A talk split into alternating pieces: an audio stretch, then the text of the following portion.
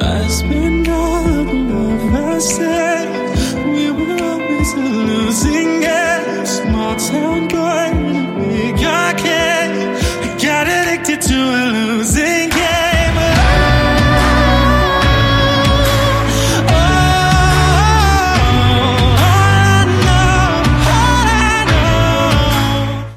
If I knew now how hard it was to make a successful career in music when I started, I don't know that I would have started. And delusional. I'm still delusional. Yeah, yeah, I think same. you have to be. Yeah, for sure. I think you have to be. Um, and I think you should embrace that because, like, you know, it's part of the fun. In 1837, Horace Mann created the education system, a system at the time designed to pump out factory workers and professors.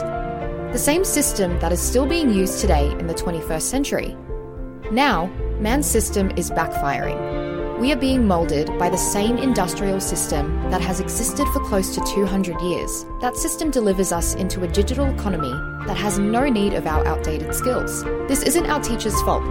This isn't the government's fault. This is due to a rapidly changing world full of technology and unforeseen circumstances. And us Gen Zs are caught in the middle. Welcome to the Driven Young Podcast, the podcast for stressed, overwhelmed young Australians, teaching you practical life skills you can implement now to set yourself up in life. And now, your host, Byron Dempsey. Welcome back to the Driven Young podcast, and today I'm joined by a really, really good friend of mine, Pace Randolph. Pace is a super talented musician and artist who has built up a following of over 100,000 followers online. Even though we only met about five months ago, he's become one of the closest friends in my life, and I'm really excited to share with you his story in this episode. This is a really interesting episode. To date, it is my longest ever episode, and the majority of it is Pace sharing his story. He shares his story of becoming a musician, moving to Europe, learning a new language, having a fresh restart at life, dealing with self doubt, and struggling with imperfection. Through this story, I point out the many lessons we can take away from it, and I just find it really fascinating, if I'm being honest. We then shift gears and we start talking about growth on TikTok. Pace has been and is still one of the only people I know personally who has been grinding on TikTok to grow his personal brand and reach new people. As a result, we often bounce ideas and workshop ideas together. He shares an incredible initiative he created, how he approaches the platform, his new series that is getting millions and millions of views, and how he was able to get in contact with Adam Levine from Maroon 5, and how he got Adam Levine to personally invite him to perform on stage with Maroon 5. As per usual, please DM myself if you enjoy this episode, and please, please, please reach out to Pace on Instagram and give him some love. He would love to hear from you guys, and I promise you he will respond and be so stoked to get your messages, just like I'm so stoked to get your messages whenever you guys message me. Please leave a review on Apple Podcasts if you are enjoying the show. And if you want to see me come speak at your school or have me come talk at an event and you're in Australia, specifically Sydney, click the link in the show notes below and get in contact with me. I would love to come and speak to your students. Now, over to Pace. Oh. This is the first beer I've had Oh, uh, it? since last year. No way. Yeah. I thought you had drunk. Oh my God. No, I had champagne on the way. That's iconic. so, uh, cheers. Cheers. How good? Dale, welcome so much to the podcast. Or should I say Pace? Well, you can say whatever you want. Pace, Dale, your stage name. Um, yeah, Pace Randolph. Pace Randolph, welcome to the podcast. Not sure what we're going to be talking about today, um, but as per usual, we'll just start off, I guess, with your story. Love to know what you did after high school and uh, what you're doing now and everything in between. Okay, what I did after high school. The I guess the big dream after high school was I was um I was in a band. We were like a pop rock kind of band. I guess I wanted to be Green Day in some way, shape, or form. That's actually the first album I ever had.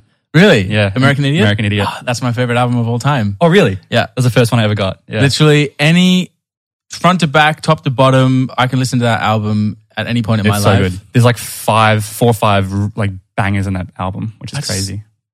and it just makes me feel something like it's this mix between like nostalgia for something that I've never known. Mm. It's like this nostalgia for like a, a time in a part of America that I've never been to, and I probably wasn't even alive during that time. Mm. But it just makes me feel like I've, that's been taken from me. Yeah, well, that's the power of music. Like That's for crazy. me, I remember when I listened to that album, I think of like you remember the iPod shuffles, those tiny little squares. Did you ever have those? The Mhm. tiny little ones. So for me, it's like that with my crap Apple headphones, like in a camper van going across Yeah, Australia. yeah. Like, that's what I remember. That's yeah. It's crazy. Music and like smells. Yeah, smell is the, the the biggest trigger, Right. memory trigger. Oh, maybe I should do start doing like concert and smell experience Combined. Yeah, yeah. That's Like 4D. Yeah. Um, back to what we were doing. Yeah. So we were playing in, ba- in a band. Um, spoiler alert, not, not spoiler alert, but not a lot of people know this, especially people who like follow my music now. The band was called Jade Monkey. And, um, we were playing, literally, we were playing a show every single week. We took every show, every shit show, like, we took, we'd show up and like, there'd be two people in the audience or like our friends. Um, and we were just like grinding hard. And um, we also uh, started by my by the guitarist, the lead guitarist in the band. Um, or I guess there were two lead guitarists. One of the guitarists in the band who was also like my co-writer. We wrote the songs together. He started um, posting these t- uh, YouTube videos of him doing like playing along to whatever. Like the first one he did, funnily enough, as um, you'll find out later, was this TikTok song by Kesha. TikTok. Oh, right. on Yeah, the yeah, yeah. And this song, he did this version of it where he was playing guitar and he was just shredding over it, and it went like kind of viral. It had like fifty to eighty thousand views on YouTube, and like that was a that was like back then that was viral, and it was relatively early days of YouTube. Um, so he did this thing, and I was like, "Oh, this could be a great way for us to grow as a band." So we started doing like guitar and bass because I played bass and sang in that band. We started doing like videos of us playing like, and and the way that we had we would do it is like as soon as a new song came out that we thought would be a hit, mm. we'd get together and like we'd practice and practice and like create the parts, and then we'd release the video like that next day or something like that. So we like as soon as, and it used to be a thing that people search for like cover of Oh man, that was song. huge. It was huge, Back huge. then, Yeah. everyone wanted to do like remixes or covers. Totally. or- I actually remember a Bangarang cover on guitar. You know, Yes. Skrillex. Yeah, yeah, yeah. I know a- that song. I love that song. Yeah, he did a Look at this. Banjoran. That's what I think every time I see that. um, that's a non uh, visual, that's a visual feature for people yeah. listening. Let's go watch the YouTube video. Um, yeah, so we started doing these like rock guitar and bass covers of of hit songs. And um, the biggest one I think we did was Gangnam Style. oh yeah, And that one, I think it had like 500,000 views or something, which we were like, we had all this attention. And like, you know, it's not crazy, but it's like for, for kids, like just trying, like playing shows for two people, mm. we started to get this online following and we had no idea what to do with it. We had no management, like we, no one we knew was in the music industry. Like we literally had no clue. We were just like, we would like go on fucking every forum and be like, hey, listen to our music. Like we were Yeah, just yeah. trying everything. And because of the music we were playing was quite American. There was no scene for it. There was no real place for it. At least not that we were a part of or we were aware of in Australia Hmm. in Sydney. And we couldn't like everyone was listening to like alternative music or like indie music and stuff like that. And we just like we never felt like we had any momentum. But it's crazy because we had like over 2 million views on YouTube and we had thousands of people all over the world, like people in South, South America and like France and shit, like emailing us or like messaging us and saying they really loved our music. But we felt like nothing was happening because we were so young and naive that it, it became this thing where we, the band eventually just fell apart because like we were just put, pouring all like all this time and effort into it and we were seeing no results. Yeah, yeah. And when you don't have someone who's been through it to tell you like, oh, you guys are actually doing like really because because if I was looking at that band now, yeah. You're going to manage yourself, and they're like um 18, 19 year olds who have like done two like really well produced EPs. They've got millions of views. They've got thousands of followers. I'll be like, you guys are fucking crushing it. At the time, we felt like we were just losers.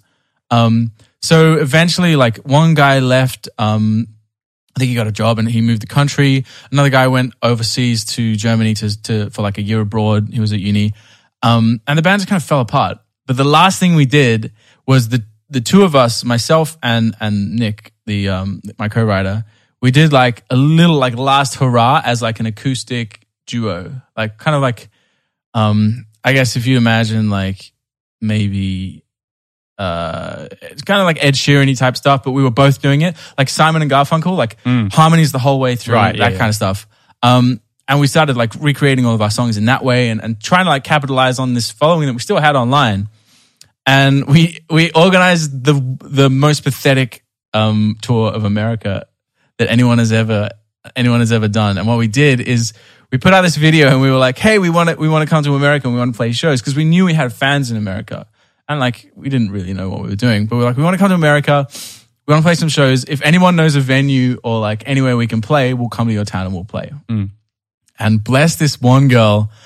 Uh, I feel really, I feel really guilty. I can't remember her name, and I still follow her on Instagram. I can't remember her name. Anyway, she was she she got in contact with us, and she was like, "Hey, do you want to come to my hometown?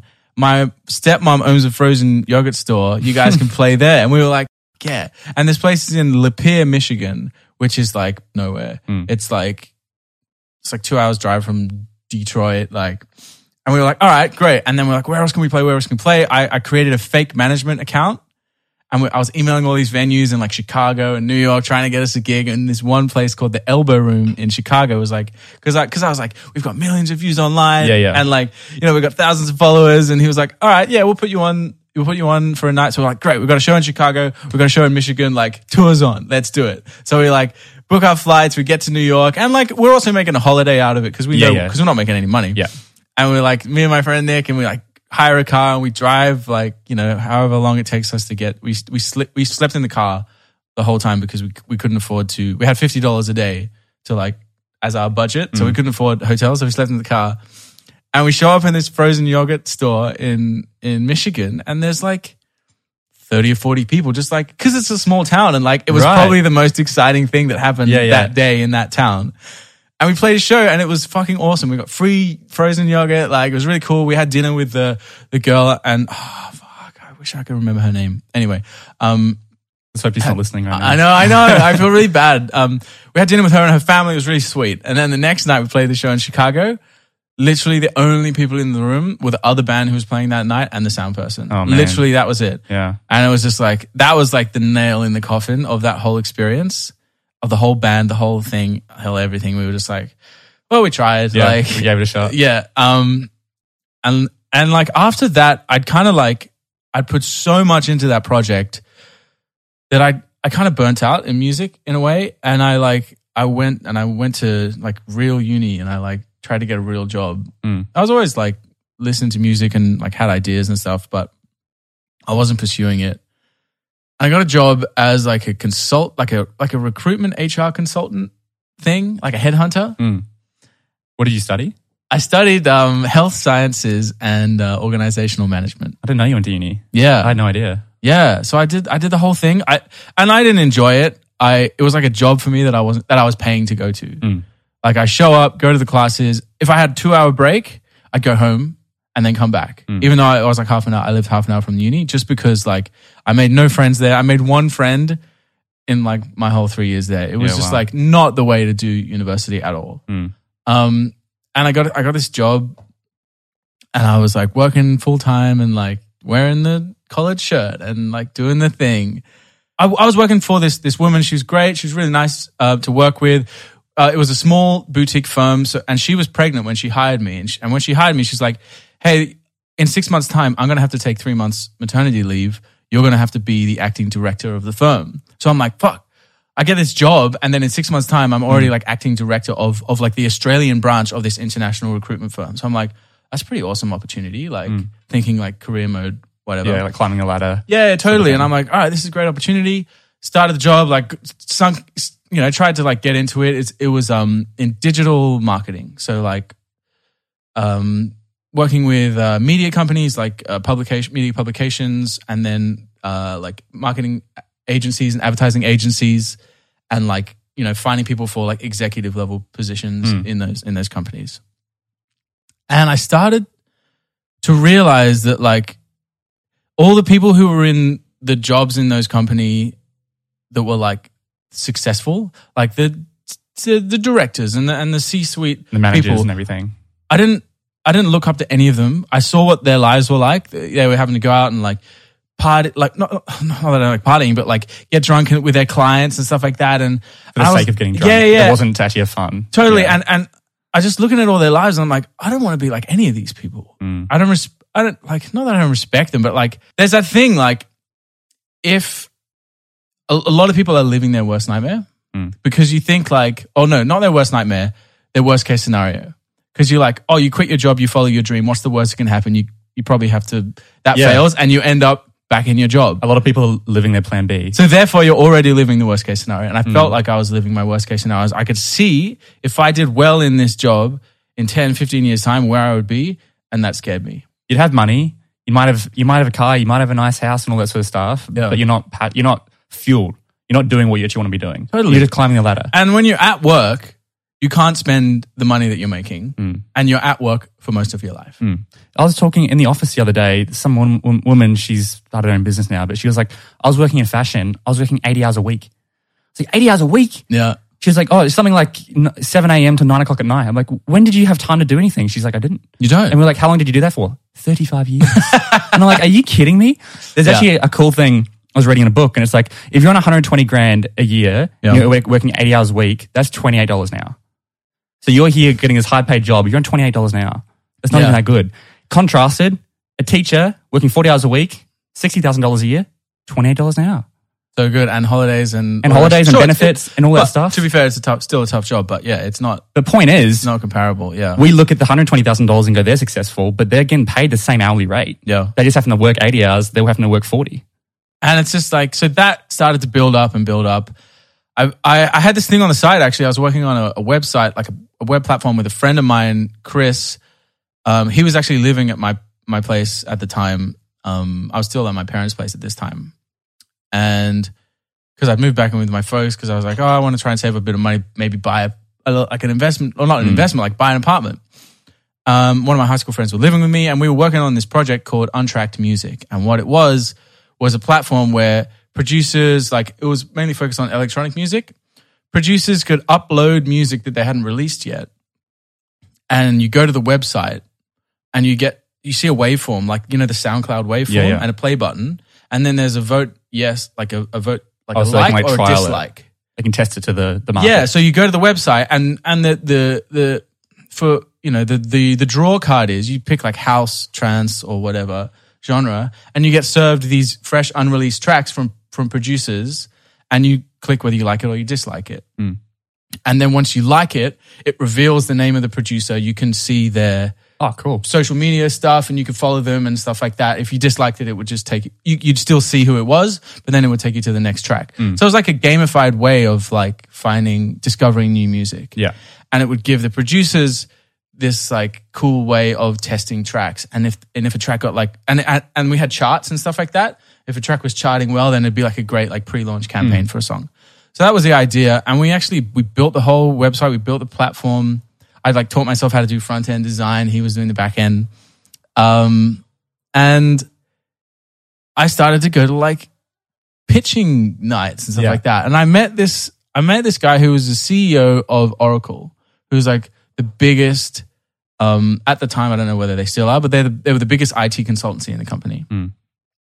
And he happened to be an electronic music like nut. He loved it because he he like originally played classical music and classical and electronic have like a lot of crossovers. And, and I was talking to him about this thing, and he was like, "He's a South African guy." He's like, "Oh, I really love this idea. Like, come why don't you come book book an appointment with me in my office and, and we'll talk about it and blah blah blah." So um, I went in to meet this guy, and we were talking about the idea, and I was like, "Hey, this is my team. We're like high school friends, blah blah blah blah." And he's like. Well, there's there's three of you, four of you on the team. All right, I reckon we could get you two thousand, two hundred, two hundred thousand dollars like this. I, I know I know who to talk to. I reckon like if you want to take this seriously, I reckon we could get you guys all a year's salary. Like you No know, way. go go away, think about it. Think if you think about if you actually want to work with these people, and then come back to me and we can we can approach it as a as a you know a business. And I thought about it, and I was like, the weird thing for me was the the promise of that money, and it literally didn't make me feel anything. I mm. felt nothing. That should be like a oh, really exciting moment Yeah. but I felt like nothing. Like I didn't care at all, and that for me just showed that I, I had no interest in running that kind of business. Mm. No interest in running that kind of company. Because fact is, that's not a music business. It's a tech business. Exactly. It's just in the music industry. Yeah, and it sounds cool, Yeah. but as soon as you start running that business, like You're doing meetings, you're doing front end stuff. You're not doing any musician stuff. the only music stuff you do is you probably get invited to shows. Yeah, which is free. cool. But like, you know, you'll be doing so much. You'll be doing a lot more CEO management, all that sort of Yeah. stuff, which is probably similar to what you were doing in your other job. Exactly. So I was like, shit. I kind of like backed myself into a corner where everything I was doing, if I continued to do it, I knew that I was gonna hate my life. Yeah. In so what I did is I had a conversation with my boss and I'm like, look, I'm really not happy. I, I don't want to do this anymore. Blah, blah, blah. I'll stay with you for the duration of your maternity leave because you need me to cover you. And I, and I agreed to that mm-hmm. when I signed up and all the rest of it. But when you're back working full time, I'm out. And I booked myself a one way flight to Spain because I was like, I've always wanted to learn Spanish. I need a reset. Mm. I didn't feel one of the, I, I didn't realize it at the time, but I didn't feel as though I could make the changes to my life that I needed to make if I stayed around the people that I was surrounded by. Of course. You know, everyone, every episode that quote comes up, you're surrounded, you know, the, the top five people you hang around with is who you're likely to become. Yeah. And if you're, and not to say that they might have been bad people, but they had different visions, different passions, different places you want to go. Yeah. If you're stuck with them, whereas if you can like get away and do a reset, everyone's fantasized about just going away to somewhere else and just resetting, but you actually did it. Yeah, and so I booked a flight, and because I had some money saved up, because I like you know I was trying to save a bit of money, and I was like, and I I got in contact with this uh, Spanish language school in Valencia. I was like, I'll go to Valencia because if I go to Madrid, people will speak English, and I'll never learn Spanish.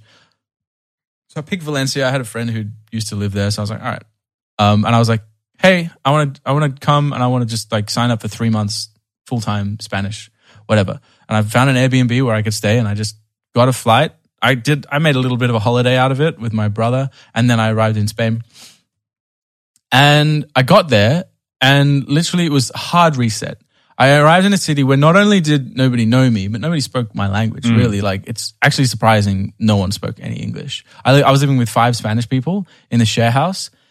One of them, I found out later, she did speak a bit of English, but she was too shy to speak to me in No English. way. So like everything was in Spanish. The first month, I was just like, I have no idea what anybody is saying, and it was like, it's that crazy thing when you go to a, a new country and nobody knows who you are, and someone says, "Hey, what, what's your name?" and you tell them your name, and they're like, "Oh, what do you do?" And at that point, you could literally say anything. I know. You can literally say anything. It's like I went to multiple primary schools. Like I, I think I did like six or something. I was at one for like 90% of the time, but I dipped my toes in. And it's like you can completely reinvent yourself. Totally. Anything you do when you go into that school.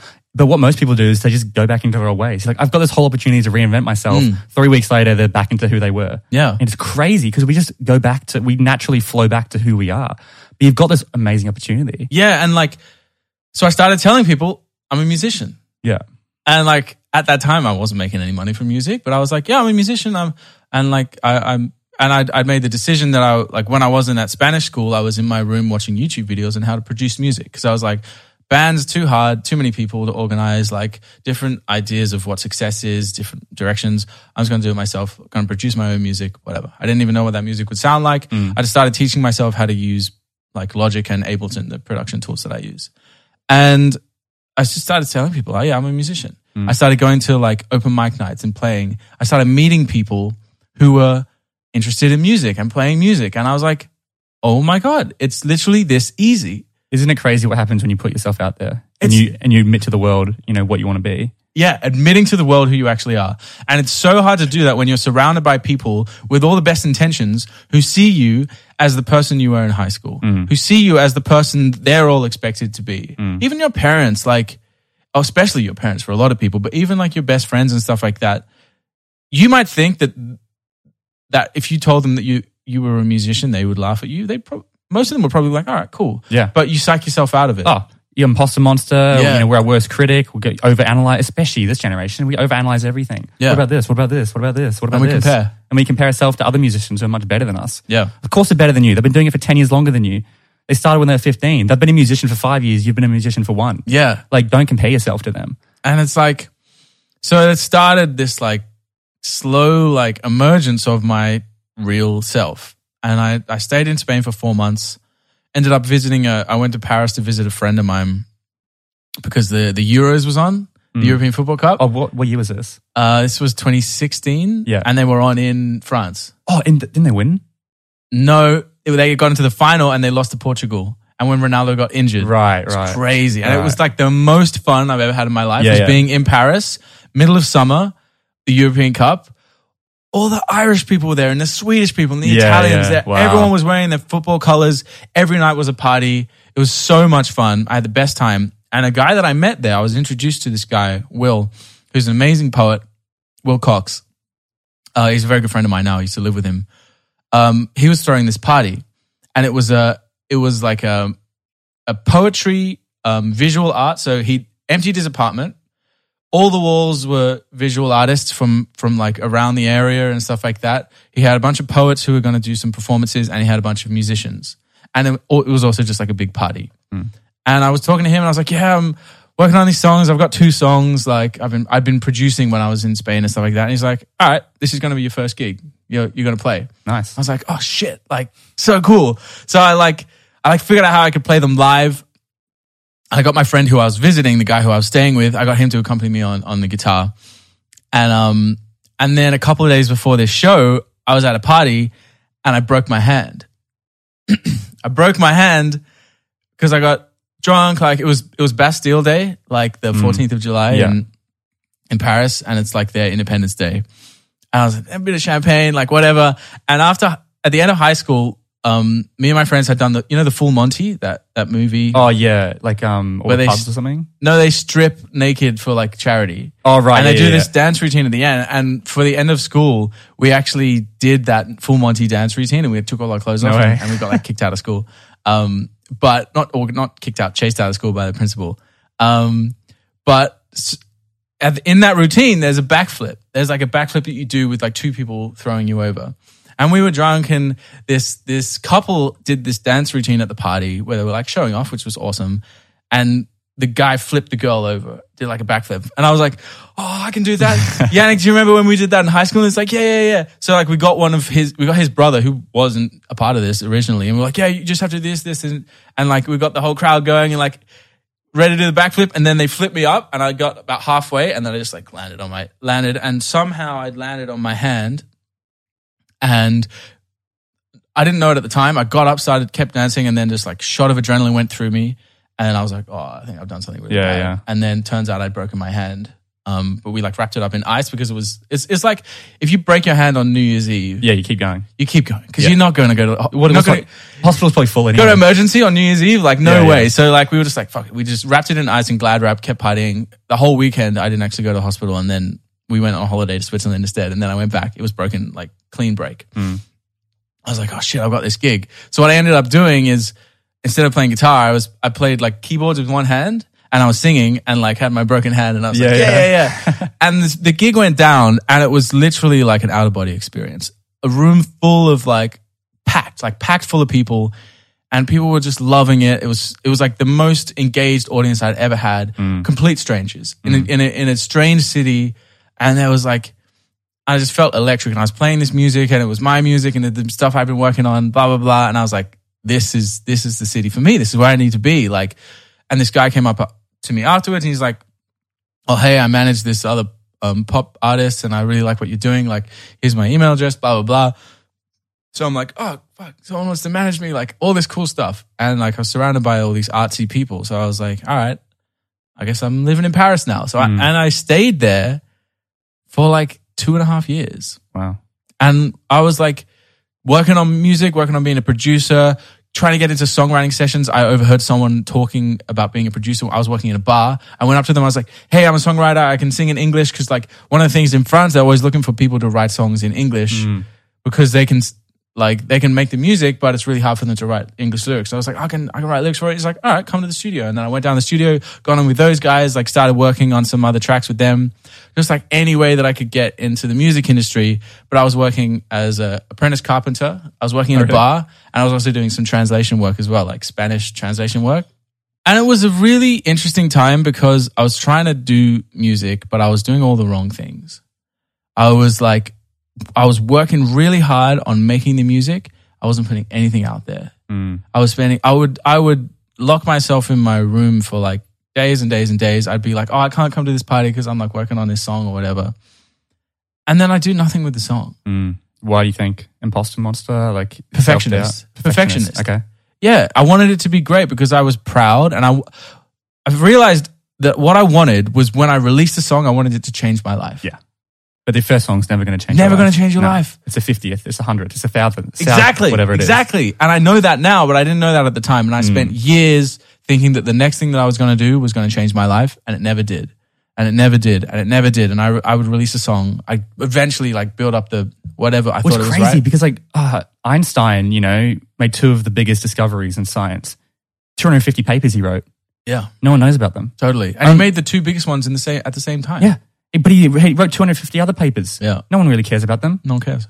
Essentially, he failed at them. Mm. And you could pull up, basically pick any su- successful celebrity or something, and you can just say the same story. And isn't TikTok just like the expression of that? visual The visual representation? representation of It that? is, yeah. We'll get onto that in a second. But anyway, so I spent years like sad.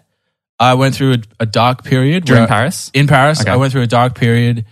The- This it was this like road meet, rubber meets the road, like expectation versus reality, Hmm. repeat failure, inability to actually I didn't actually know what I needed to do was to just start putting stuff out there. And Hmm. so like everything I was doing wasn't changing my life. I was like in a foreign city. I was had no money. Like I was poor, heartbroken. A relationship broke down. All the rest of it. I like got into a really dark place, and I stayed there longer than I should have Mm. because I was like, no, I'm going to make this work for me. And eventually, I was I made the decision that like I don't necessarily actually like the music scene here. I don't think that they like what I'm doing, um, and I'm kind of exhausted by it all. Burnt out. Yeah. And I'm sick of being sad. And so I was like, all right, I'm I'm gonna I'm gonna come home. Mm. I'm gonna go back to Sydney. I'm gonna try and reset um and bring all the music that I've been doing and I'm gonna just gonna take it to Sydney and just like let's see if that works. Because nothing was working for me. Arrived in Sydney and then very soon after, I like had one song that I've been preparing called Gasoline and Red Wine. Released it had a, had a great show like all the people that had kind of been seeing what i've been doing overseas but like hadn't seen me in like three years. Came to the show and it was great. Really really cool show and i felt like all right getting some momentum and then coronavirus. Right. yeah. And Oh, like so that's when you came back recently. yeah. And then it was just like oh okay that's not going to work anymore like and at the time it was like doom and gloom for the music industry Mm. there were like no shows, like all bets are off. Like I'm like, okay, I can't. Singing was like lockdown level five. Totally, totally. Oh wait, no, lockdown one. Like Yeah, yeah. three, four, five. Anything above that, you couldn't sing. You couldn't go to church. You couldn't sing. You couldn't do anything like that. And I was like, on one hand, like part of me is introverted, and I was like, oh great, I don't have to see anybody. Like, Yeah, yeah. how dope is this? The other part of me was like, okay, I'm gonna need to make music work for me in some in another way, because I I- by this point like. I'm already all in on music. Like Mm. I don't have a backup plan. Mm. I left my plan. I love that though. Having a backup plan is like the best. And because I'll just share a quick You story. mean not having the backup plan? yeah, yeah. yeah. Like it sounds stupid, but I'll share a quick story. There's a guy called um ah, Jesse. I forget his last name, but he was the youngest person to ever sail around the world. Sydney, Australia, 1998. At 15 years old, he sailed around the world. When did he start sailing? When he was like 12. So he had like three years experience. He sailed. Yeah. around the world solo. Whoa. And one of the questions he got asked was, Did you ever give up? How could you keep going? Why didn't you give up? And he said, I did give up. I gave up multiple times. But the problem was, I was three weeks from land in any direction. so as soon as I gave up, I'd start heading towards land, and then the sun would come out. I'd start feeling better. All right, let's do this. I'd be Yeah. back on path. yeah. And he goes, I just, the, the reason I was successful was because I had no exits. So if you put yourself in a scenario where you have no exits and you, the only thing you do is to keep moving forward, that's how you can be successful. And the problem is, I think this, this world, this society, this generation has way too many exits. Totally. We can exit so easily. Yeah. Everything. It's like, oh, that's okay. People will be, oh, that's okay. You tried at least. Did you try? Mm. Or did you try once, failed, and give up? and you don't realize if if I knew now how hard it was to to to to make a successful career in music when I started, I don't know that I would have started. Dude, if I knew how hard it was to grow a podcast to young Yeah. people, I wouldn't have started. Yeah. Young people aren't on podcasts. What was I thinking? Yeah, They're on, and I, I TikTok at the time. I didn't even know really what it was. I wasn't on the platform. Like, I, I, I was saying the same thing. I was like, I'm really grateful I didn't know how hard it would be. yeah. I'm totally. really grateful I didn't know. The, Totally. I, I was naive. I'm Yeah. grateful how na- naive I was. and delusional. I'm still delusional. Yeah, yeah, I think you have to be. yeah, for sure. I think you have to be. Um, and I think you should embrace that because, like, you know, it's part of the fun. But anyway, and I started. I was listening to Gary Vee for whatever reason. He came up on my YouTube, suggested whatever, and there was this one video. I remember it so distinctly. I like I can see like the boardroom that he's talking in on the table, and it was talking about decisions, and the crux of it was you're never ever gonna even get close to making the right decision So don't beat yourself up about it. Mm. Or you could make what feels like the right decision at the time and tomorrow you get hit by a bus. Mm. So like all you can do is make a good guess basically based on the information you had at the time and then tomorrow you can't judge yourself because that's what you knew at that time and that's the only decision you were ever going to make. And it just something clicked for me and I was like I've been doing it wrong this whole time. I've been trying to make the perfect decision this whole mm. time. I got to get doesn't it. exist. It doesn't exist. And if and what I've realized kind of in that moment I was like I don't need to make the right decision. I just need to start making more decisions. Exactly. Exactly. There's a, a study, um, and it was I think I've, I've mentioned to you on, on Clubhouse before, where they had they had two groups that a class split into 2 and Mm-hmm. they said we want you to build the perfect pot. They're like doing like pot Pottery, making yeah. or pottery or whatever. This class, you're going to make a hundred pots. Give us your best version. This class, you're going to work, spend all the entire week working on one pot. You would think the one that spent an entire week on one pot would do the best one, right? Because they Yeah, had a whole week class. on one class, Yeah. that whole half of the room. But the one that was better was the one, the 98th one, or whatever it was. Because they'd yeah. done so, they'd failed and tried so many They times. were whipping out these pots like by the yeah. time they knew what to, by the time they got to like the 99th one, they were so good at it, they just Yeah. created an amazing pot. And it's like, that's what we have to apply to our life. You can't spend all your time on one perfect thing trying to chase per- perfection. and I see so many people doing it, and it's one of the big things I try to tell people. Like, I'm at the point now. I'm, I, st- you know, I still don't consider myself successful, but I, I've learned a lot of things that I try to then yeah. give, give or share with people that I see that are in the position that I was in. Mm. And I'm like, you can't sit on this stuff. You can't Yeah. nurse it and remix it and whatever project you're working on, get it out there and move on. Do you know how many spelling mistakes are in my TikTok videos? Honestly, I reckon it's it could be in triple figures. I swear to God, the amount of spelling mistakes because there's no autocorrect in the ca- in the title. Yeah, yeah, yeah. And so I've had videos go over a million views, and there's a massive spelling mistake just sitting there, and I'm like, well, who cares? Well, the funny thing is that can also drive and it drives more comments. Drives people more like, oh, comments, you, yeah. you know, what about this? This And- dumb idiot never learned how to spell. yeah, yeah. Thanks, mate. Thanks for the comment. Yeah. So, and then I was like, all right, Gary Vee's got something. I'm listening. I'm listening, Gary. What do you got? And then the other thing, I was listening to his stuff, and he's like, anyone who's not on TikTok right now will regret it in six months' time, a I, year's time. I remember him saying that he was pushing TikTok really hard, Really hard. like tw- late 2018, really early. He as was well. interviewing like the D'Amelios and all this stuff, and I was like, literally nothing else is working for me. Let's do it. Mm. And I set myself this challenge because it coincided with the decision making thing. And I was like, I'm never going to get anything right. I keep overworking everything and trying to be a perfectionist. The way that I'm going to get around that is I'm going to leverage my pride. And I'm going to leverage my pride in a way that's like, I'm going to announce publicly Yeah, that I'm going to write and release a video of a demo of a song every single day. And if I announce that publicly, then I have to show up. you're held accountable. I'm held accountable Yeah. by my audience. You know the funny thing is? Yeah. No one will probably hold you accountable. No one No, would. no one's going to be like, hey, dude, where's your video? Mm. Because, I mean, what? How many people were watching on your Instagram? Like a thousand? Couple- Yes. I had like 600 followers at that time. And so it's they like were no one's going to be like, hey, dude, where's your video? I'm holding you accountable. Yeah, but in, totally. in our head, the psychology of just posting it to the world and saying, I'm going to do this. Yeah. Why do most people don't set goals? Because they're scared if they set a goal, then they're being held accountable to the number. yeah, If I say to the world, I'm going to lose 10 kilos this year, come the end of the year and people say, did you lose 10 kilos? Nope. But if you say I'm going to lose weight, let's say, you, you know, go take a shit and walk out, oh, technically I've lost weight. Yeah. Like, cause, and the beauty of announcing it, that's the cool thing about social media. You can announce it. I, I like having accountability buddies, but if you don't want to do that, do social media. There's so many different things you can do. yeah. I mean, the other the other cool thing you could do is instead of saying I'm going to lose weight, say just say I'm going to publicly weigh myself every day. Yeah. And post them. And and that, this way you're not setting like a, a 10 kilogram goal or whatever. It's not in the future. It's something you can do every single day and it holds you accountable. Yeah. So I did this and I was like, all right. And TikTok is amazing because the way I was looking at TikTok, because I was still skeptical. I was like, it's When did for- you start? You, I mean, we could, if I had my phone, we could Or check. just estimate? uh, January, February, March, April, like lockdown. Pretty Yeah, much lockdowns. during lockdown. Yeah. So I started like two months after you. yeah. Yeah. Um, so this is to give context. TikTok is honestly it's still pretty early stages. It's been around for like two years, but people it's still very much dancing and lockdown content. It's not as much musician educational content which we're into. It was still there, but in that in the year that that's happened, it's Yeah. changed a lot. The biggest thing on TikTok at that time was still the dances. Yeah. Um, and I saw it as an opportunity for me to just basically have a public catalog of all the songs that I was writing every single day. Mm. And one of the really freeing things about TikTok, especially at that time, I didn't have to tell anybody. I No started on. TikTok. Same with me. None of my friends were on TikTok. It was like being, it's like going to a different city. Yeah, and it was. And yeah, because I was posting on Instagram and Facebook, and I knew my friends were probably judging me, sending it to each other. TikTok was a clean slate. Yeah, totally. It was so good. And the crazy thing was that I got, I received no hate.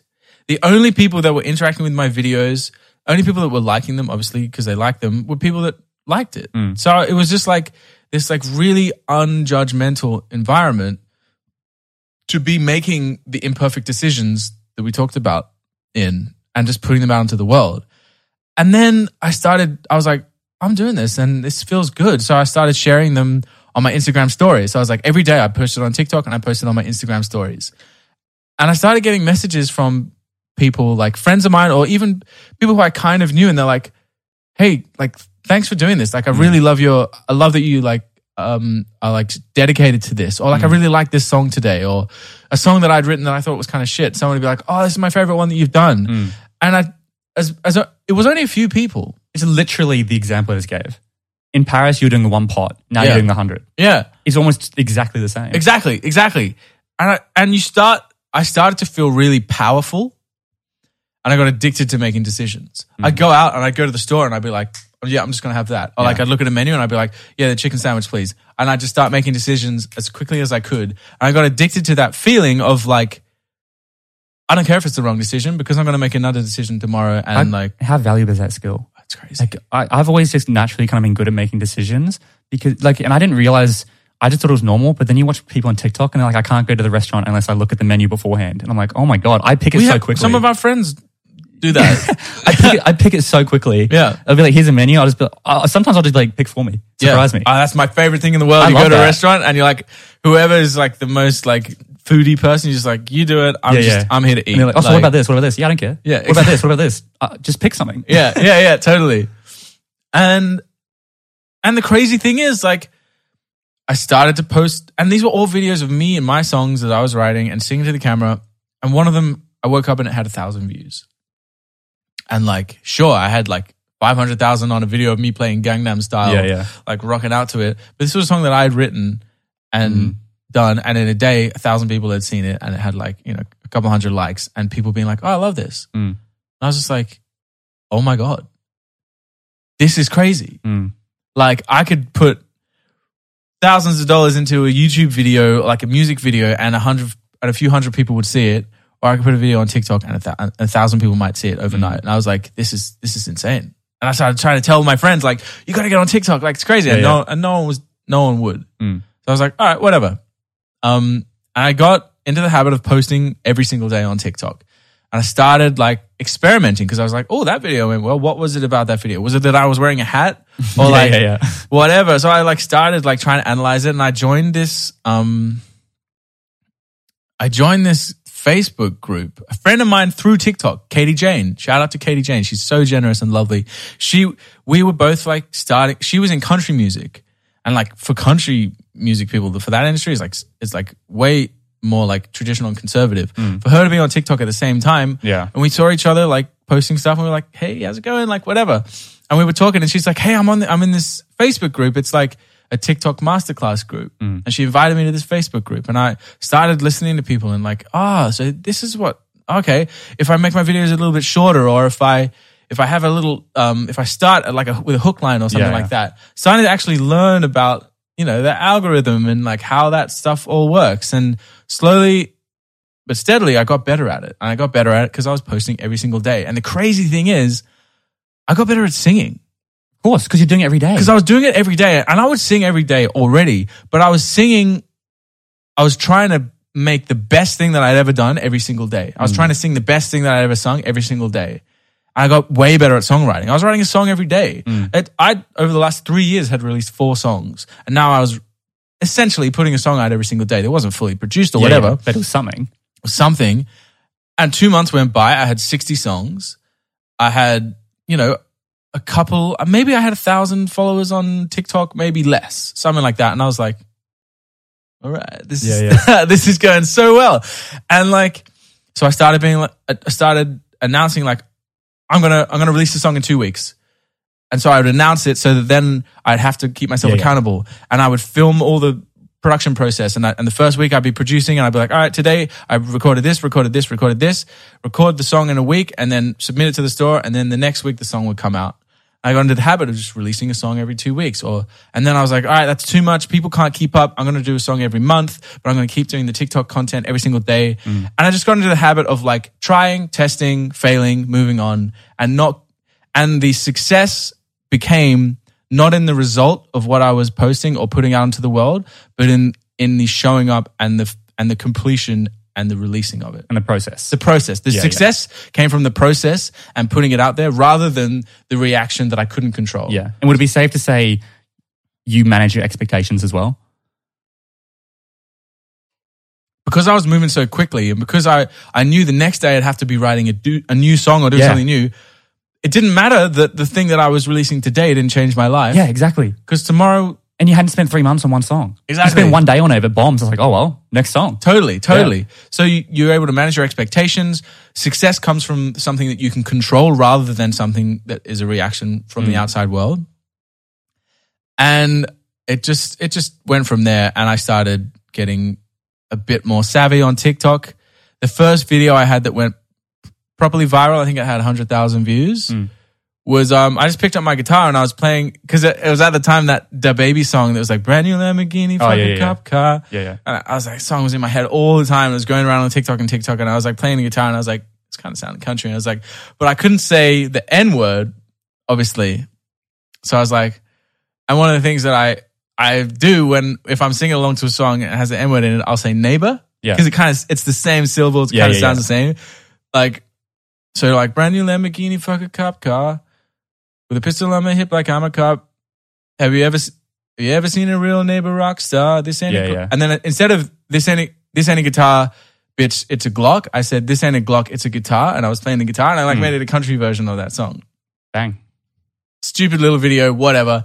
Just posted on TikTok, hundred thousand views. But that's the point. You make such a. I love the point you made about you could spend all this money on a flashy music video and do all this cool stuff, or you could just go on TikTok and do it. Another great example. There was like someone I saw this funny TikTok of this company that was spending all this money on this on this guy trying to like do run all these ads on TikTok. They were very traditional ads, and then Lil Nas had like 10 million views in two days just by like looking at his tweets. He was like Yeah. underneath his tweets Yeah, yeah, pointing yeah. to them. Yeah. And like, you, you don't understand how marketing works nowadays. It's not this traditional way. It's what Lil Nas is doing. People still don't get it. Marketing agencies don't get it. Yeah. I talk to people in the music industry who don't get it. And sure, they they're like, oh, but we're managing the image and managing the brand. And I'm like, nah, you're wasting your time. You're managing what you think is a good image. What is a good image is authenticity and what people want to see behind the scenes. That's Yeah. why TikTok Yeah. and like what you've been doing is so good because people, you, you said before, you were showing making the video, you show, you, I'm sure you, you should start showing videos of your stuff up on the mic, like if your voice breaks or something. Yeah. That's gold. So like once the few times where I've posted videos of like my voice breaking or fucking up, people are like, oh, I love that that Exactly. happened. Of course, because you're showing your true self, Yeah. authentic side. And like people know I can sing. Like, yeah, yeah. So like I was like, oh, okay. If I take something that's back to the DaBaby thing, if I take something that is relevant and people are familiar with, and I put my own spin on it, my Mm. own artistic spin on it, that's the sweet spot to Mm. get viral videos. So I started doing with uh, WAP, the Yeah, yeah. um the Cardi B song. I did a thing where I like I, I like it was the it's kind of a goofy video where like she was like macaroni in a pot and I like turned up with the pot with Yeah, macaroni yeah. and then she's like bucketing them up and I was like oh shit bucketing them up and then like after that after that little skit of the song I then did a feature rap not not rap like a verse Yeah, and I was like man I can't keep up with these expectations like blah blah blah like and it was basically like making fun of myself for not being like sexually adequate enough for these like for sexually empowered women Yeah. and like that video went viral and I was like all right I get this like show something that people are familiar with add your own artistic flair put it together Mm. there you go Yeah. um, hook them in with the familiarity and then you know give them the give them a little bit of you know yourself and it just went from there and then i did um uh the lewis capaldi stuff and that just went gangbusters i did this duet where i was like um singing a, a, a duet with lewis capaldi and that video had it was my first video to get over a million views Mm. um And that's just like a recording. Like, what is it, an app or something? yeah smule Smule, that's it. Yeah. and I just took it, and no one had done it on TikTok yet. I was like, "Fuck, I'll do it." And then and I and I've acted it a little bit so it looked like I was like reacting Yeah, to what yeah, he was yeah. saying and like, stuff "Oh, hey, like Lewis, that. how you going? And he was like he and okay, so this is worth noting. Like there's one point in that in the in the video that went super viral where he's like, more passion, more passion. He's telling me to like sing it with more passion. And I like really go for it. And my voice breaks and it like does this gravelly thing that I had never done before. But I was like reacting in the moment and I did this thing and the video went gangbusters and people started commenting like, Oh, I love it when your voice does that. And I was mm. like, Oh my God. an like, accident. I was like unlocked a cheat code. Yeah. And then I started playing around with it and I learned how to do that thing with my voice. And now that's like one of the things that is constantly referenced in many of my videos that people love about my voice. Mm. When I really go for it and this like rawness comes out. And I've learned how to do that thanks to TikTok, thanks to showing up every day. And now my voice is so much better than it was when I started. Anyway, posting, posting, posting videos, blah, blah, blah. Um, and like my eventually my strategy went from planning a release trying to ask people to like support me to just like posting videos and if something went viral that song release it Mm. capitalize on that on that um virality. I did a thing with john legend where i wrote a duet to him playing the piano. That song that duet got 500000 views and i i then took that song. That week i wrote it with i finished writing it with a friend of mine released it the next week. That to this day is one of my highest performing songs called made to fall apart. And that came out of like two minutes. I was like just like wrote this tiktok video wrote a little song. Um and then all this crazy stuff has happened since then. So there's a, a concept in business called the MVP, which is your minimum viable product. Mm. So when you're starting a business, Mm-hmm. everyone wants to do something. Oh, I'll, I'll create this amazing product. I'll launch it and we'll see how it goes. Yeah. You need to create the what is the minimal viable product? What is the bare minimum you can create of your idea and Yeah. put it out to the world to test it? That's what they do in business. That's what they do in startups. That's what, that's how you run a business. You start off with your MVP. This is kind of what you've been doing with TikTok. Yeah. You've been creating like a little MVP. The problem, Totally. the problem was you were never doing an MP, MVP in Paris. You're going straight for the full song, perfected. yeah i was trying to start airbnb Yeah. with you know with like as as we know it now rather than like the first iteration of it was with literally like blow up mattresses for a conference Exactly. like and and now every song that i demo i put out on tiktok first if it reacts well i'm like all right we got a song here Hmm. and then i take that and, and and work with it it's it's like my it's like my free market research Mm. um and then like at the beginning of this year i set myself this challenge like quite fool, foolishly but also interestingly to hit 100000 on tiktok and it took way longer than i thought it would because at the time i was like having these videos like Yeah, yeah, yeah. I know. these real hits and I was I was running real hot. TikTok is for listeners out there. It's very much you'll gain heaps of followers and you'll slow down. Like you're up, down, It's up, down, yeah. up, down. It's not. I don't find it's very consistent. It's not Like my growth, I'll get 50k in one week, and the next week I'll get like two, yeah. and it's like, and then I'll be down to 1k, 1k, 1k, 1k, six thousand, Yeah. whatever it is, and it's just so up and down. And man, I've, I've learned that lesson now for Yeah, yeah. sure. But I set this challenge. I was like, right, I'm gonna hit at the beginning of the year. I was like, I'm gonna hit 100k. Until then, I'm not drinking. And like, I'm not a big drinker, but like, it's still like an incentive. Yeah. Because I want to have the freedom to have a beer with my like like we are now. Like whatever. Yeah. Like um, and it took me until last weekend. Mm. and is- it's May. and it's May. Yeah. And there were points in that time where I was like, like, I don't know if I can do this. Like, I'm really hitting a wall. Like, I got to 70,000 and I was on like 73, 74,000 for like a long time. I was Like, I remember I hit 175,000. I was stuck not only on the thousand, on the 100. Yeah. This is going to sound so obnoxious to listeners who have like Yeah. 100 followers. But like when you, when you get, when you, th- this is a problem with TikTok. You get addicted to that feeling of growth and then it disappears. Yeah. And we have the maturity to understand that. But that's where I really worry about like a 16 year old kid who's just like, uh, you know, they've just grown on TikTok Yeah. and they're going, and now that it's, it's fleeting and you see it all the time. Yeah. You see people get one viral video, they get addicted to it and now they're not getting any more. The worst thing that can happen to you if you're posting videos on TikTok is for you to go viral straight Yeah, away. I agree. I agree. 100%. I posted 200 videos before I went viral, Yeah. and I'm so glad that I did because I wouldn't. I would. It it fucks with you. So your expectations overnight change completely. Yeah. and then you expect that everything you're going to do is going to do the same thing, and it doesn't. Yeah. And then you go, I'm going to post this video. I hope it goes viral. I hope it goes viral and it doesn't. And you're gutted. Yeah. And then you just repeat. And this is emotional, emotional roller coaster. Yeah. Like, you know, I've, I've kind of feel like I've hacked the code with TikTok in terms of I throw up, you know, three videos a day very easily with minimal work. Mm.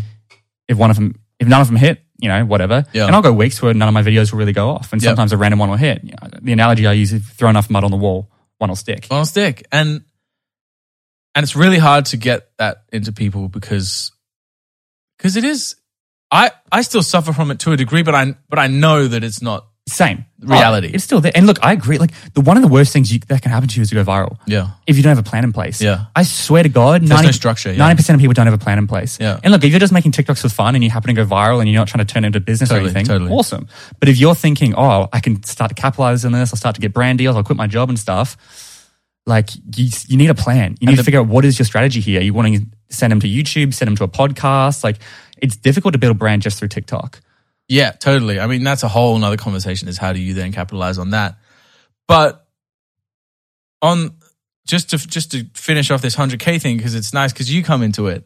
This was around the time that i met you at just after the start of the year and we were talking and you were one of the few people that i had met in real life who was actually grinding on tiktok and using it and had and knew the opportunity and was seeing results from it. Um and uh, we would talk regularly about TikTok and what we were doing Yeah. and stuff like that. And I remember we actually had a Zoom call, Mm. even though we live in the same city. We had a Zoom call. We like booked in this meeting to like talk about it. And I was ta- I was saying like, man, I've hit this wall. Like, I really don't know. Like, it's getting to me. I'm trying to hit this 100k thing, and like, I'm none of my videos are landing at all. And we just brainstormed. We were like, okay, what can I do that's different? And I was like, at the time, I was filming with a camera, Mm. and you were like, just the camera, use your phone. And I was like, all right, easy. It's easier to use your phone. And you were like, it feels more authentic to people. And I was like, okay, good advice. And the other thing was, we were like, oh, what could I do to like just change it up to the, something that people haven't done before? And you were like, why don't you hold your phone? I and you're like, I haven't seen anybody um like rocking out like singing, Yeah, yeah. holding your phone because there's mo- there's movement. Mm. You got to think about all these things on TikTok. Like movement is engaging. So if you're holding your phone and you're singing and stuff like that, And it feels like you just joined them. Yeah. You're, you're flicking through and it's, oh, I'm like, I'm, I'm like with this guy. He's on his phone. It's like a FaceTime almost. Yeah. Versus a blurry background and he's sitting in front of it, which can still work, obviously. Yeah. But in terms of shifting the content. totally. And and whatever I was doing wasn't working. So I was like, all right.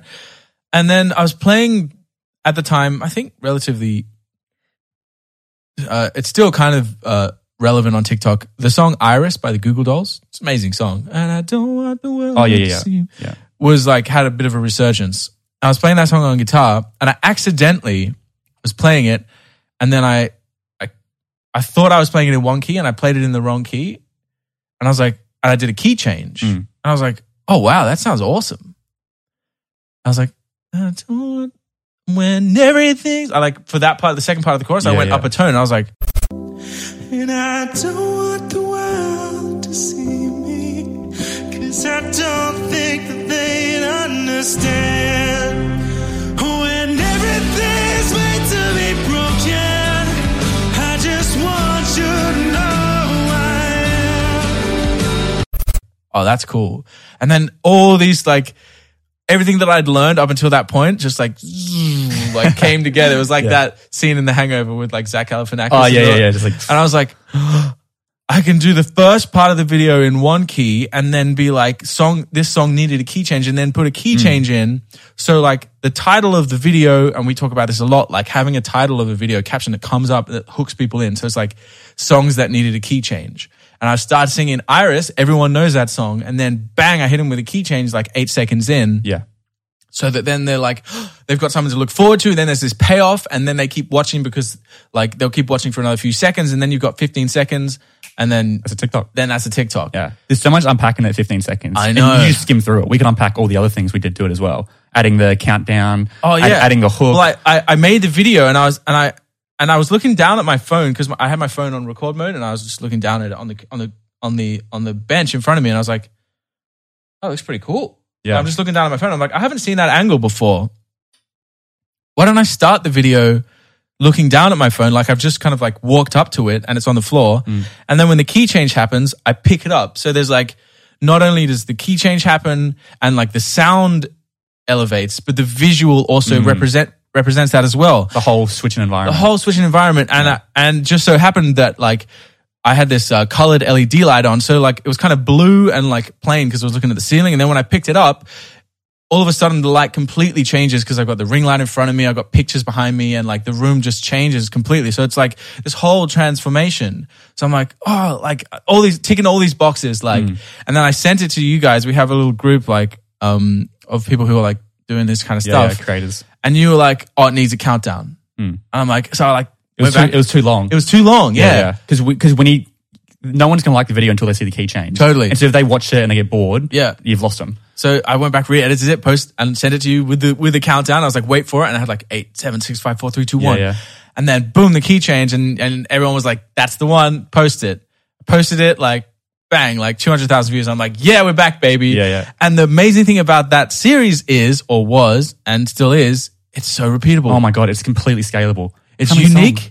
It's to- so scalable, repeatable, and It doesn't require much brain energy. You don't have to sit there and come up with ideas. You just go, all right, what song am I going to do? Okay, Yeah. cool. What's the key change? Here it is. Bang, bang, bang. Follow the formula. totally. And it takes It still takes yeah. to my credit, it takes a little bit longer than that, but Yeah, it's, yeah. but a lot of the work is done for me. but the mental energy of having to come up with ideas. Yeah. Because that's the exhausting part. Totally. Having to come up with new ideas and stuff. yeah. And then I did one, f- I did one of a Maroon 5 song. Yeah, this is such a sick story. I've told so many people this story. Man, okay, hold on. Before we tell the story, I'm just going to make sure we're still Oh, yeah, recording cool. and then I'll check the cameras. Tap on my window, knock on my door. I wanna make you feel beautiful. I don't mind spending every day. I know you're gonna in the pouring rain. Oh. So yeah, I did. So we're doing these key change videos, and um, I decided to do this Maroon Five song, um, "She Will Be Loved," Yeah. and it's like tap on my window, knock on my door, want to make you feel beautiful. Bang, key change. I don't mind spending every. And at the end of the song, this happens, and there's and it's like perfect build up. All the rest of it, I'm like, this is this is perfect. Posted on TikTok, it does really well. 150,000, whatever, 200,000, something like that. A couple of days later, I I posted it as an Instagram reel. Anyone who's out there posting TikToks, Repurpose. repurpose them and put them on Instagram reels. yeah. You got to re-edit them. Don't do that shit where you just download your TikTok and then post it on Yeah, Instagram because they know they can see all the captioning and, and the TikTok logos and they'll just suppress it. Re-edit it and put it on put it on Instagram. So I, I did this, uploaded it, and I was doing my I was doing the like the description. I was writing like oh like no shade to Maroon Five, but like I reckon, I reckon yeah, this yeah. would have been awesome. I was doing my hashtags and I was like, should I like tag like Maroon Five or tag Maroon Five? And i'm like, should I tag Adam Levine? Yeah. And I was like, mm, what's the point? Like, there's literally no way he's going to see it. Like, Mm. there's no way he's going to see it. He's like one of the most famous like musicians in the world. And I was like, oh, But then also, why not post? Why not do it? well, That's that's, thing, it. right? Yeah. And I, but but I remember having the thought like it's a waste of text. It's just Yeah. a waste of my thumbs. Yeah. Like, a waste of three seconds. of my yeah, life. exactly. And like my, you know, my joints or whatever. Um, but at the end of the video, as I was doing the hashtags at the end, I was just like, fuck it, at, at Adam Levine. Um, posted it. 20 minutes later, I look at my phone. Adam Levine wants to send you a message. No way. And I just like, like the blood runs out of my face yeah. and I take a screenshot of it, sh- sh- took a screenshot of that. But still, I was like, oh, it's probably, could be fake account It, or like, be like, thanks, mate. his team. Yeah, It yeah. could be his team, like his team. whatever. Um, the funny thing is, I wasn't following him, so it was like a message request rather Oh than, yeah, yeah. which is hilarious. Um, and I opened the phone, and he hasn't sent me a message. What he has done is he's seen it and shared it on his Right. Instagram stories, and he's written, "This is such a good idea. It sounds so good. We're gonna steal this for our next tour. Wow. Thanks, Pace Randolph. Like, Yeah. Like, um, we're, we're stealing it." And I was just like, "Oh my god!" like, how fucking cool is that? And I and I then like shared his story on mine because he tagged me like a legend, tagged me, and I was like. Uh, so if you guys need, if you guys happen to need a support for this tour, like I'm your guy, like let me Yeah. know. And then he, then he DMs me like almost straight away. Like I barely even posted it. He's like, yeah, we'll get, we'll, we'll get you a slot when we come through your town and you can come up and you can also come up and sing She Will Be Loved when we do it Key change. for the key change. And I was like, No way. no way. The craziest thing is, open, having your phone open on Instagram Messenger and seeing the dots come up yeah. and Adam Levine's messaging you. You quickly flick off you don't see it straight away. well, it's like, but it's like it's just the realization that he's sitting somewhere in LA, just looking Yeah. down at his phone, typing to me, yeah. and I'm just looking at it like, man, wow. And so I sent him a video message back because we talk about this all the time. Like, yeah, the power of video message. the thing is, Can I say real quick? Yeah. So I'm going to I'm going to get numbers wrong here, but I need to memorize them for empower you. We talk about this. yeah, When it comes to communication, they say seven percent is words. The other, you know, what is it? Ninety three percent Yeah. is body language and and tone. Mm. And so you don't get body language or tone in text. Totally. That's why the video DM is so powerful. Yep. And like, when have you ever, you know, fallen for someone or like whatever through through a text Yeah. message? Like, And then you meet them. Yeah. Or the opposite. Or they're really great in person, they're crap over text. yeah. So like, so a thing that we champion and I champion and you champion, like, send video DMs, especially if you're reaching out to someone, especially if you want to build a connection with someone. You have this ability to make them like you Mm. just by sending them a video of you. And they'll remember you because no one does it. For Yeah. some reason, no one No does one it. does it, despite how much we talk about it. I've talked about it on the show. Very few people do it.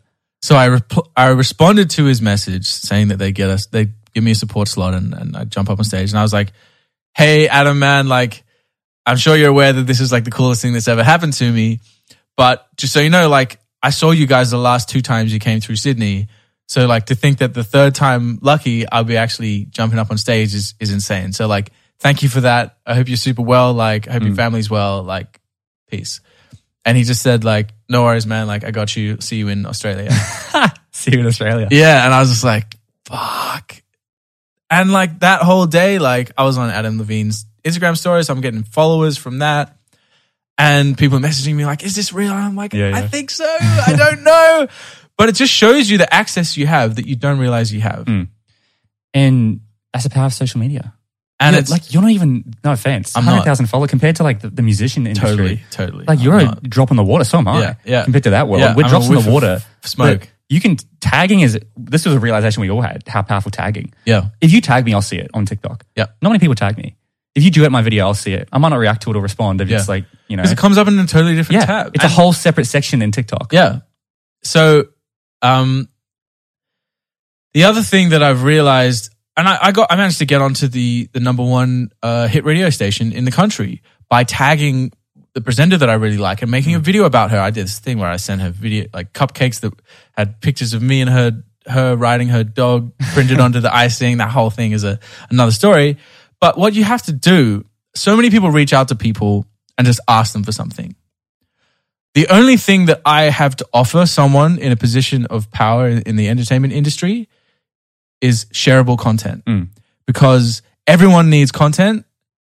And if I can offer them for one day, for one moment, something to share on their social media so that they don't have to create the content, they will share it. I just want to point out something with that that woman and Adam Levine. You're going to reach out asking for something. If you reach out asking for Yeah. something for people that big, they, they get that all the time. Yeah. There's a quote, it's one of my favorite quotes. You will actually you will build more genuine connections by being genuinely interested in people in two months than you would in two years of trying to make people genuinely interested in you.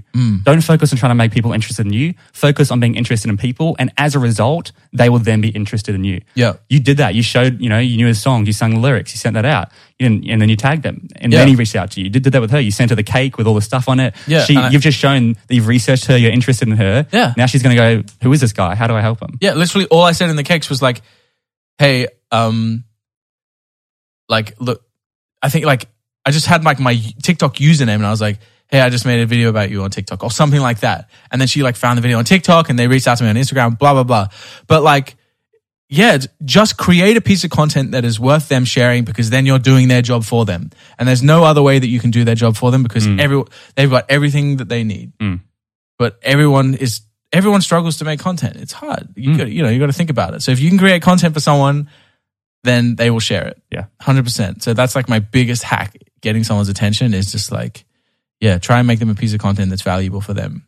I want you to sing on my record, and here's how. Just duet this video and sing along to the chorus. Then before you post, just drag the added sound to zero so I can add your vocals to the remix. You have 48 hours. You roll the dice, now play the game. If all my exes became present, So I know that on TikTok you did this massive series, which I'm a huge fan of. And Yeah. to be honest, I don't think it got enough, enough recognition Oh, because that's it's very kind. sick. Yeah. Um, just to summarize it real quick, you basically created this song and you asked people to duet that song, and then you took all these duets and turned it into like a legit song with au- like audio files and everything. Yeah. So like, I had written this song uh, called "Push You Further," and and the chorus it's it's like a big it's like an anthem that's like a big fuck you to the ex um that's you find out is sleeping with your best friend and um and it's like this anthemic song and I was in lockdown and and like you know you can't have like crowds of people or whatever and I was like I need a crowd but I like I don't obviously a it's like you know the whatever lockdown and b I can't afford to to buy a choir to pay for a choir to record it. So I was like, oh, what can I do? What can I do? Maybe if I like announce it on TikTok and like get some people who are like singers to like help me out to like sing in the choir, I could like outsource it through TikTok. And I was like, how can I do this? What would I need to do on TikTok? I was like, I could do it through duets and like, okay, what would I have to do? Because if they duet my video, then my voice is going to be there. So it's going to make it, there's going to be too much like happening. Because then you'll have like 10 versions of your voice. Yeah, ten versions of my voice and their voice, and I was like, oh, what, how do I do this? Or like there'll be heaps of background noise because it's like noisy in their room or whatever. So I, I was like, I kind of like, I because I'm like a visual person, I wrote it out on a piece of paper. I was like, okay, if they record this and then they duet duet my video, sing along to me, but they use headphones so that there's no Feedback. there's no feedback of of the of the song coming through the microphone. And then they when they go before they post the video they mute the original sound they drag the sound to zero so that it's just their voice instead of the original audio in TikTok. That's how it works if you duet it. Then they post that. Then I can download that from TikTok and add it to the uh the song recording session and I'll get their voice singing along as part of the choir. So I was like, all right, I think this will work. Um, it, it might sound shit, but I think it will work. So I, I made this video. I was like, I want you to sing on my next song. And I, and I like outlined exactly how you do it. I was like, you duet this video, drag the re- added sound to zero, make sure you're wearing headphones. Otherwise it, it'll bleed. Um, and then at the second half of the video, it's just me singing the chorus of this song, Push You Further. And I posted it. And I was thinking like maybe best case scenario, like 20 people do it. And I'm thinking like the singers who I kind of know on TikTok hmm. might jump in and, and help me out. And in order to like give it a finish date, I was like, you have 48 hours to do this to kind of make it like this so people would actually do it. And over the next day or two, I had about 200 people in a day. 200 people in a day, about a day and a half. I had 200 people, like all over the world, people who I'd never seen before, who I didn't even know were following me or whatever. I had them all of a sudden like starting to post these duets and them singing and being like, hey, oh, this is such a cool opportunity. And then they sing along. And it's, it was such a nerve wracking thing to do because you, you don't have the, the backing track. It's, they're literally posting just their voice Yeah, because on like, TikTok. they can't add your voice. Yeah. So like people were willing to do that because they wanted to be a part of it. And I also made an update video where I was like, oh, also if you don't, if you're, if you're nervous about posting the video of you singing, please just do it and send it to me on Instagram as a private DM and I'll put you in the song. And as I said, like over 200 people ended up contributing their voices to this song. And I spent all weekend going through every duet, commenting on it, being like, look, this is amazing. Thank you so much for like joining this. I've taken your video and I downloaded every single video individually, arranged it all, and they were all like different lengths and different volumes and everything. Like some of them were like, like someone had like the washing machine on and stuff like that. But I tried to get everybody in there. And I, and it struck me like, I was watching all these videos of all these people who duetted, and there's just like every type of person you could ever imagine. Like large, small, any color, any like sexual orientation or like um, you know, gender, whatever, like the whole spectrum. And like as I was watching them, I was like, I spent my whole career up until like maybe starting on TikTok trying to be cool and to appeal to cool people because I thought those were the people that were going to be like, oh, if someone, if cool people like my music, then other people are going to like it because it's the cool mm-hmm. thing. And I realized at that moment, whether it's like, it may not be the nicest thing to say about someone, but I actually think it's, I think, I think these people are the best fucking people in the world. They're like my heroes. None of these people were cool. They were all just normal people, like oddballs and, and like friendly and like, you know, single moms and like 50 year old dudes and like 16 year old girls in high school, like nervous. And, and I was like, these are my people. These are the people that love my music. These are people that resonate with it. So it was like this moment where I was just like, I've been trying this whole time to be cool and I'm not cool. And I should just embrace that because these people are like the people that fuck with me. So that was like my first realization. And I was like putting this thing together and I arranged it so like some people had done harmonies and stuff and submitted multiple videos of them doing like the top part and the lower part. And I like arranged it so there was like the guys, the girls, the harmonies and everything. And at the end of it, I had this choir of 200 people. And when I like got it all together, lined it all up and I like had to I had to like auto tune some people just Yeah, 'cause, yeah. like some of them was so so out. But like I did my best with everybody to make sure they were all in. And when I, I I remember playing it back, I was sitting in my bedroom just playing it back and listening to it, and I just started to cry because I was like, it's just like overwhelming sensation of just like, oh, these people didn't have to do this. Like hmm. they they you know they went out of their way to be a part of something that I was creating, and they they put their time and they they put themselves out there. Some people messaging me being like, I'm so excited, like I've never sung before on a song, like it was a big mm. thing for them. So like I got super emotional about it because it was like I, I felt like I had finally found like my audience and my people and people that like loved what I was doing. And then I, you know, put that all together and I sent it all, sent it to the mixing engineer. And I was like, hey, this is my fucking choir that I made on TikTok. And he's like, dude, this sounds incredible.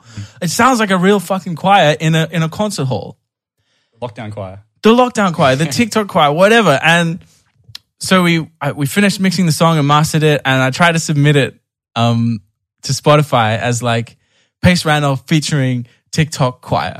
I got a message back from them being like, "There's no way we're letting you call it the TikTok choir just because like Yeah, rights and everything. rights and everything." So I was like, "All right, whatever. What do I call them? What do I call it?" And one of my big things as an artist, one of the things I try to champion, the album that the song was on is called um, an aspiring imperfectionist. And one of my favorite songs that I've put out there is called Embracing Imperfect. This whole thing about, we talked about on the podcast, like imperfect decisions, imperfect people, like nothing's ever going to be perfect. Just, just do it. So like, all right, I call them the choir imperfect.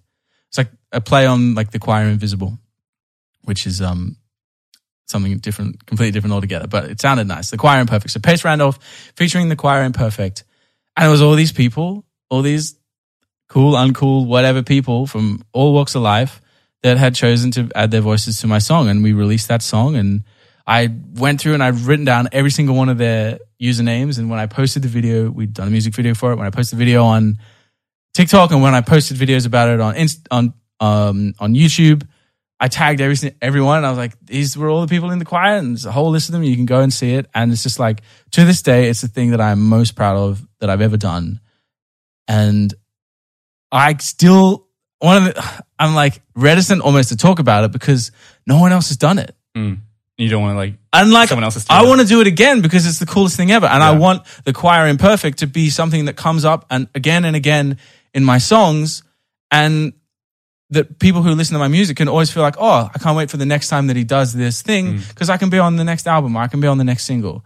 And I want it I want how it cool is that? It's And like- imagine following an artist and you can like feature, even if it's a small feature, but you're in the song. And like another thing that I want to do is like release a song and be like, all right, there's a there's a free verse in here. Also, everyone's going to be singing along in the chorus with the choir, but one person, I'm going to pick one person who writes the best verse to be the Yeah, featuring artist wow. on it. I don't care how many followers you have. I don't care how many songs you've released. Whatever. If your song, if your verse is the best, you get the featuring slot. And just to be able to in, like involve people in that process, because a lot of people love to make sing or whatever, but they don't have the platform or whatever. They don't have the experience to actually release music. So like to be able to share that is is the coolest thing that I've ever done. One hundred percent. That's awesome, man. Congratulations on that. So Thank you. Definitely, guys, go check out that series. Yeah, Um, I'll be posting about it as well for sure. Yeah. The song is called "Push You Further," featuring the choir Imperfect, and it's a banger.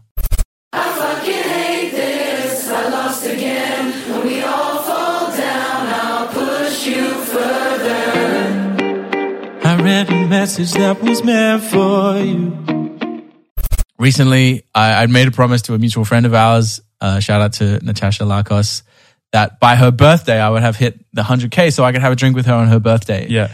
And the morning of her birthday, I get a text message from my mom of all people because she's like my mom is like number one fan, Yeah. like checking all the time because like she wants to have a drink with me as well. I get a text message from my mom. She's like, "You did it! You made it!" And I'm like, "What do you mean?" And then I check my my um TikTok, and I had had this video go viral, five hundred thousand views, and I went like from ninety odd thousand to one hundred and three thousand like overnight, and it just like all of a sudden this like whoa, this weight off my hmm. shoulders, and I didn't realize how much pressure I was putting myself under to try and hit this number which And is ultimately meaningless. which is ultimately meaningless. And it was amazing. I hit it on the on the day, literally Yeah. the final day. I hit it on the day. It was great. We partied, celebrated. But I realized like I'm never ever going to do that again. Yeah. I set myself this goal that was so outside of my personal control, and it was weighing on me, and I and I was and I was like making myself miserable. I realized I significantly impaired my ability to enjoy the journey of the last five months because I was trying to reach this goal. Mm. And as much as I'm glad that I've learned that lesson, I wouldn't. I'm never going to make a goal like that in the future. yeah. Goals should be something that you can control. Um, uh, aspirations, Exactly. Aspiration is perfect. I have an aspiration to hit a million downloads. yeah, You know, actually, I, I put that. That's a big aspiration of mine. I want to hit a million downloads. I want to hit certain numbers and stuff. And it's like, yes, I have a certain level of control in terms of the content I put out.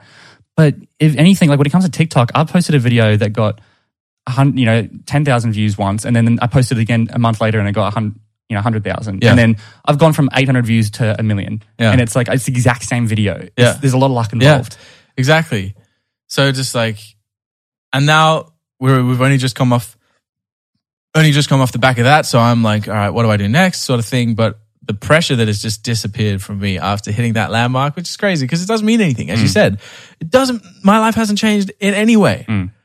Um, but I feel way better now that I don't have this thing looming over me, and I'm actually more excited to make content. Mm. Um, so yeah, and then that brings us up to today. As a a long uh, long answer for the question. What was your question? yeah, well, that's the question.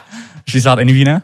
yeah, I know. Shit. No, that was awesome. No, that's um really cool. And so I guess before we wrap up, what's the future looking like for you? What are your plans for the future? Well, this is the thing that I've learned is to not make any plans. Mm. Make no plans, show up every single day and try to maximize what you can do in that day. Mm. So I have a few things that I do in the morning to try and like get my head right.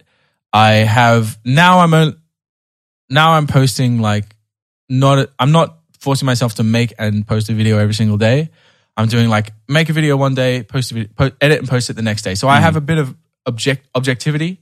I'm not caught up in the emotion of like making the video, and posting it, making it, posting it. Mm. I make it one day, I relax, not relax, I work on other stuff and then I post it the next day mm. just so I can like get it's more manageable for me. Um live shows are coming back. I had to cancel a show last week, Yeah, which it was sucks. gut wrenching um, because we had an, another COVID case in Sydney. But like live shows are coming back, so I've been rehearsing with the band. I've got new songs coming out in the next few months, so like just everything, man. But no plans. Mm. If a song blows up again on TikTok, that's the song that I'm going to release. Mm. Um, and also, you know, Instagram is doing well for me at the moment. Like Instagram Reels are starting to pop off. I've like two weeks ago, I was on like uh, a thousand, a thousand something followers, and now I'm on like thirty seven hundred. Mm. Which you know, it's small time for some people, big time for me, and it just goes to show like show up consistently and just keep posting. And Yeah, consistency, consistency is a big one. yeah, It's a big one. I think um, yeah, no plans. a lot of life lessons there. I love that. I'm actually reading a book right now called The Surrender Experiment, which is basically he surrenders to life and just to see where it takes him. I think he's worth 250 million now. And he was like a he's like a, a meditation guy. He never chased the money at all. Super interesting book. It's like interesting story. Yeah. Very similar. Like he never had any plans to do anything. He just let you know, he just was there, put out what he wanted, and um just saw where it take him. And I reckon that's the best way to live life. You can, Especially- it's like every plan I've ever made, every goal I've not maybe not every goal I've ever set, but like every like long term plan I've ever made never even came close to happening. you got to have flexibility. When, Yeah. when we, because I've set goals this year, but you've got to have flexibility. Because especially for your long term, I, the the longest term goals I set are like a year, Yeah. and even then that's long. Yeah. I don't know where I'm going to be in twelve months. Yeah. Every the past three years, the difference between twelve months was literally like three years ago I was working this job. Twelve months later, I had a video marketing business. Twelve months later, I've now got a podcast doing this whole thing. Yeah. Twelve months later, now I'm got three hundred thousand on TikTok doing a whole thing with all new friends and family, and not new family, but Yeah. new friends and relationships. The. Brent Sanders thing. The whole, yeah, that was that wasn't even completely unpredictable. Man, can I say like that is I'm like so like I guess proud and like impressed that you've like pulled that off and that it's like doing so well. And like I listened to all the episodes. I think I've got one more to go. I think it's like so important. I wish like it had been talked about at my school, and I guess that's your whole thing. But like, yeah, anyone who's listening and hasn't, Yeah, check yeah. out the Brent Sanders. No, thank you. That's, um, consent and consequences. Yeah, it was actually stressful to do because it was like, all you have, all it takes is one wrong thing. You say Mhm. one wrong thing and you're gone with Yeah. the cancel culture. Yeah. So, and that's why he was so good because he knows what he's talking about. But Yep. yeah, no, thanks for that. But anyways, I think we're on the clock for sure. Yeah. Um, uh, ask every guest this question. What's your number one piece of advice for the younger generation? Can be Um, completely unrelated to anything we've spoken about. Um, but yeah, no, no, no. Yeah, it's um, you will never ever make the right. You never get close to making the right decision. So fail fast, fail often. yeah. There's two types of failures. Yeah, The first one is a f- the failure to even try. The second one is a fail at something you've tried at. Yeah, If you're going to fail, you might as well fail at something you're trying. totally. Yeah, just just fail because it's actually not that bad, and you get used to it, and you start to enjoy it, And you build that resilience every time you fail. and you get so much better at the thing that you're trying to do when you actually, yeah, allow yourself to fail.